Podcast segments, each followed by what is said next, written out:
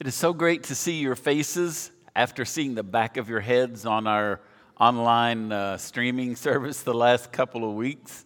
Um, I'm glad we can offer this online service to people who need it, but I'm telling you, it is not the same as being here. And uh, it is so good to see you. Two weeks ago, yesterday, I called Jeremy and I said, dude, I'm going to mess your Saturday up. Um, I just tested positive for COVID, and you got to preach tomorrow. And uh, you would not have known. He only had 18 or so hours. I watched the service and worshiped with you, and uh, and Janet and I were a part of that group that was watching online. And I so much appreciate Jeremy being willing to just jump in and say, I got it. And he took care of everything. Then last week he was already scheduled to preach. So, uh, dude, I appreciate you.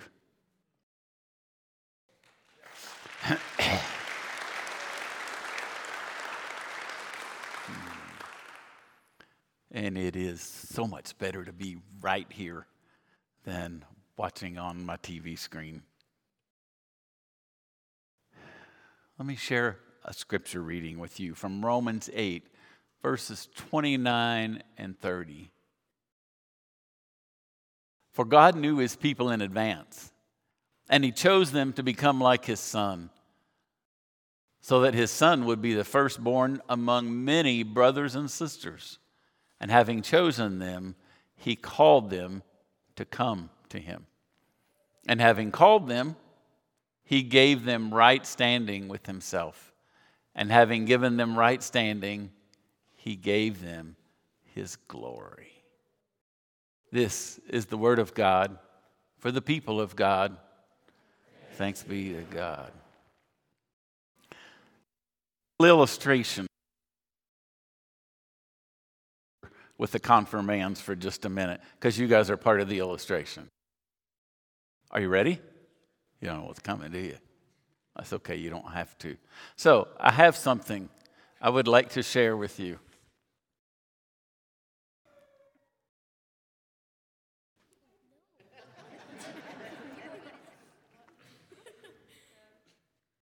I have something to share with you.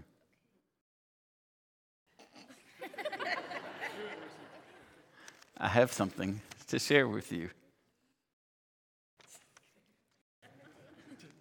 I've never seen anybody so hesitant to reach out and take money. I have something to share with you for free. I have something to share with you as a free gift.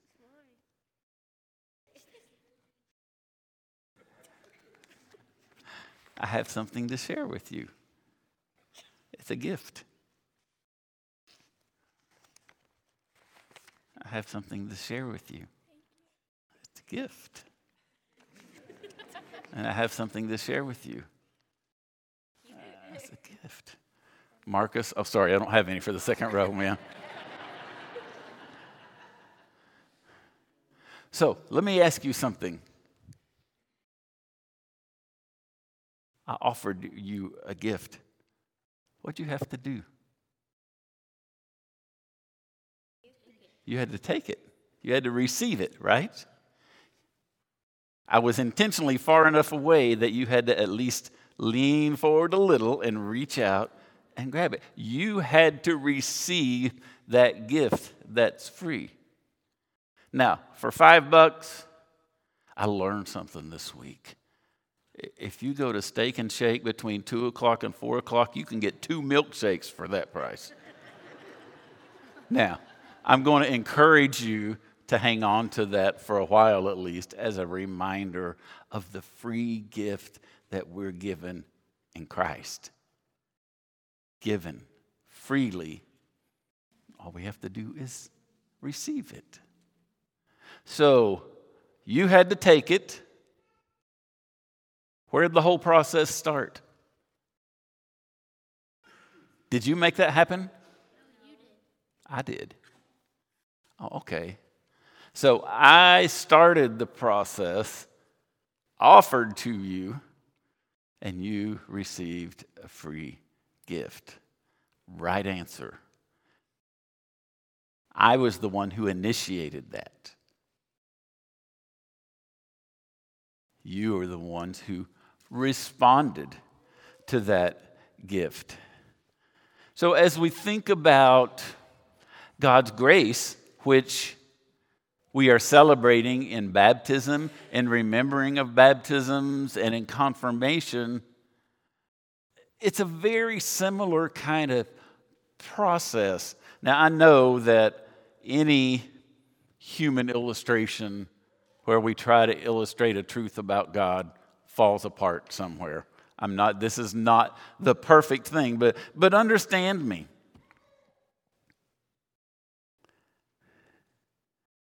We're going to talk about grace as something offered freely and something that we can reach out, just like you did, and receive grace.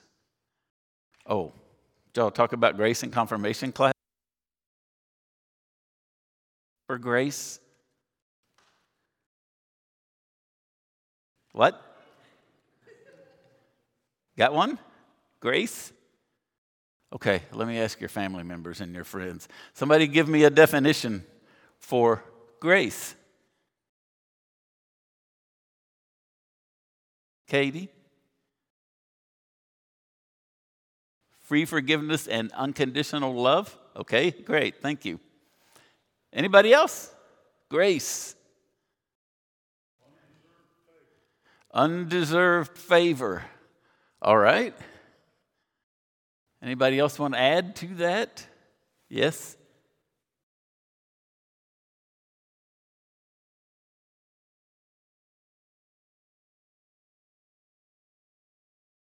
Okay, forgiveness that leads us to eternal faith in God. Is that what I heard?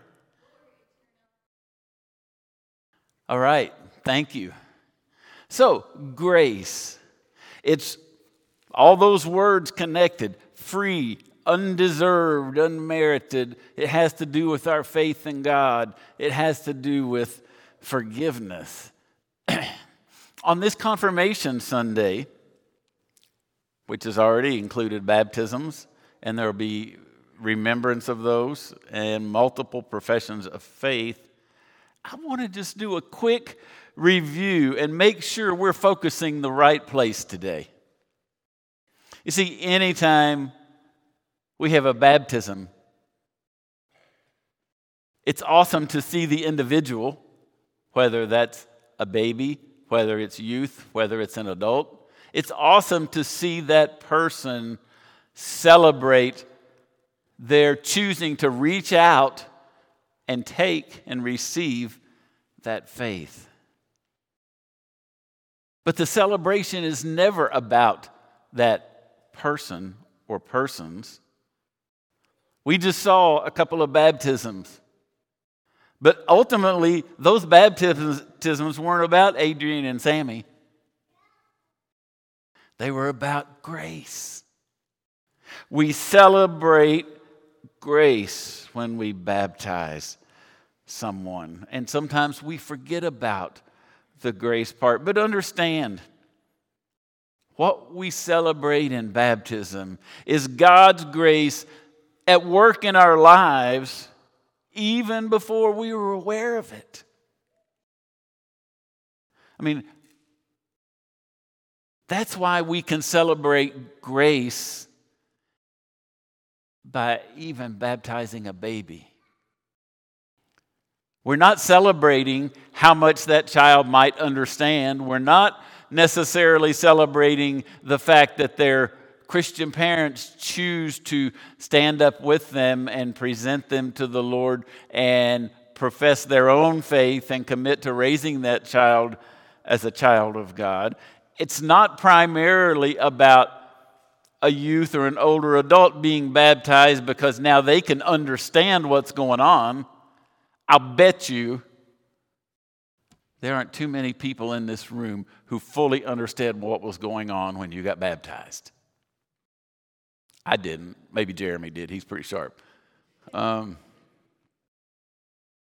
It's not about our understanding. It's not about how old they are or are not. It's not primarily about that parent's commitment. First and foremost, baptism is a holy celebration of God's grace filled work in our lives to bring us to that point. God's grace at work in us before we're even aware of it. It's what Methodists call prevenient grace. Some of you are familiar with that term, you know that. Prevenient grace. Prevenient. It comes from a combination of a prefix, pre, which means before, and vent, which means go or to go. And so you put that word together as preventing or prevenient grace. That's the grace that goes before us, that goes in our lives far before we're aware of it, far before we can fully understand what's going on. God, through prevenient grace, is already working in our lives. Baptism is a celebration of that grace. That's why we can baptize people of all ages because it's not about being old enough, it's about celebrating the grace of God already active in their lives. The grace of God. The grace of God drew already active in, in Vivian, in Vivian's life at 15 days old or so, somewhere along there. She doesn't understand that. But we can celebrate that and we can be a part of that. God's grace working before we're aware of it. That's what we celebrate in baptism. We need to not miss focus on only the individual being baptized, but why we're baptizing them. We're celebrating God's gracious work in their lives. And then we do baptismal baptism remembrance. You'll see that in a few minutes. It's a remembering not only of the previous experience of baptism, but a remembrance of God's grace that was celebrated then, maybe as a youth, maybe as an infant, could be as an adult. We're celebrating that same grace that we celebrated then, now we remember it and celebrate it again. Because that gracious work of God in our lives has continued. And then at confirmation, which is essentially part two of the journey of grace in terms of being a part of the church the second step of the journey that comes after baptism. Now, it can be years after the baptism, or as in the case of the two this morning, it can be a few minutes after. But understand, the confirmands, this group down here, they are the responders in every case, we celebrate that God is the initiator. You saw what had to happen when I said, I have a gift for you. And they sat and they watched and they wondered. Ultimately, they had to reach out and accept that gift.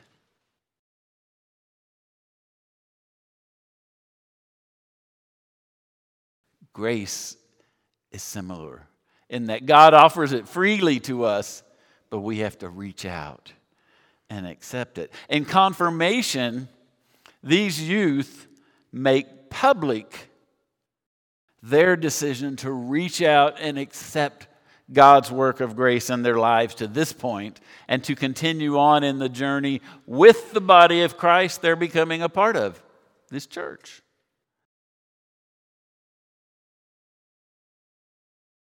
Now, along with God's grace, yes, we celebrate their public decision to reach out and respond to God's offer of grace.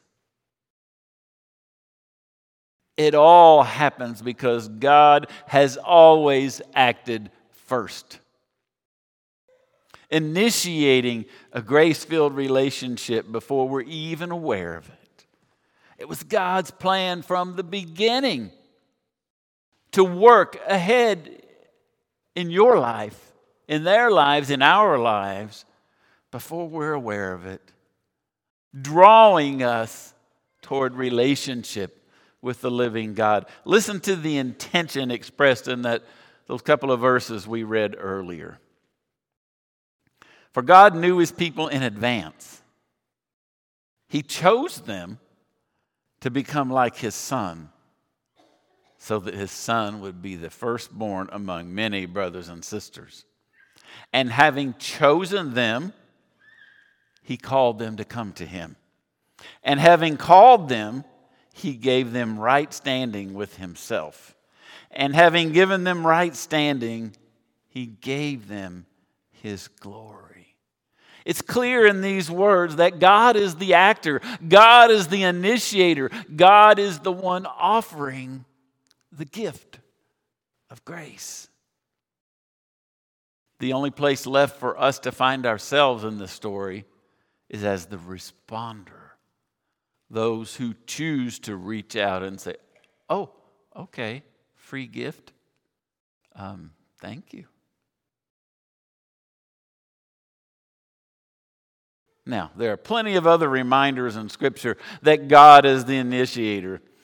We read in Jeremiah 7:23 a portion of that passage where God speaks and says, I will be your God, and you will be my people. Continually, that idea is repeated. In Jeremiah 31, I will be their God, and they will be my people. And then quoted in uh, the book of Second Corinthians, chapter 6, Paul quotes, I will be their God, and they shall be my people. And there are multiple more times you can find that very similar phrase throughout the Old and New Testament. They all remind us that it is God who chooses first, and we have the opportunity to respond. God invites, we accept. God initiates, we receive.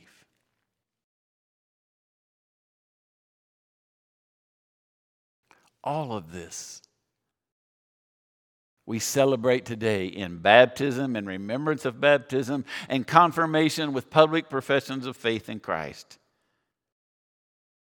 Yes, we're excited that these youth are choosing to be baptized or remember their baptism or celebrate their public profession of faith through confirmation, whatever step they may be in along the way.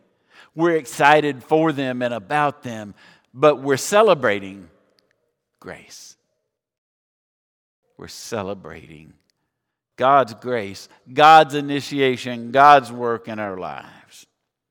So let's continue this celebration of grace as we move forward through our confirmation service.